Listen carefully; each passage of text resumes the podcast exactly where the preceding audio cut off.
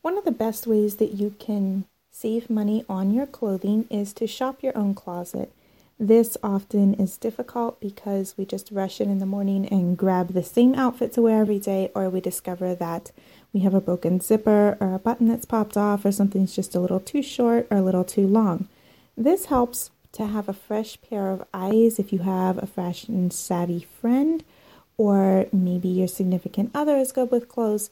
Find someone else that can come in and just set aside an hour or two and pull every single thing out of the closet and just put some pieces together and see how they work. It is so much easier when you are trying to get dressed in the morning if you have outfits that you know you can just grab and go. So, once you have put together some outfits from your own closet, go ahead and hang these up as outfits, not as separate pieces. This will save you a ton of time in the morning.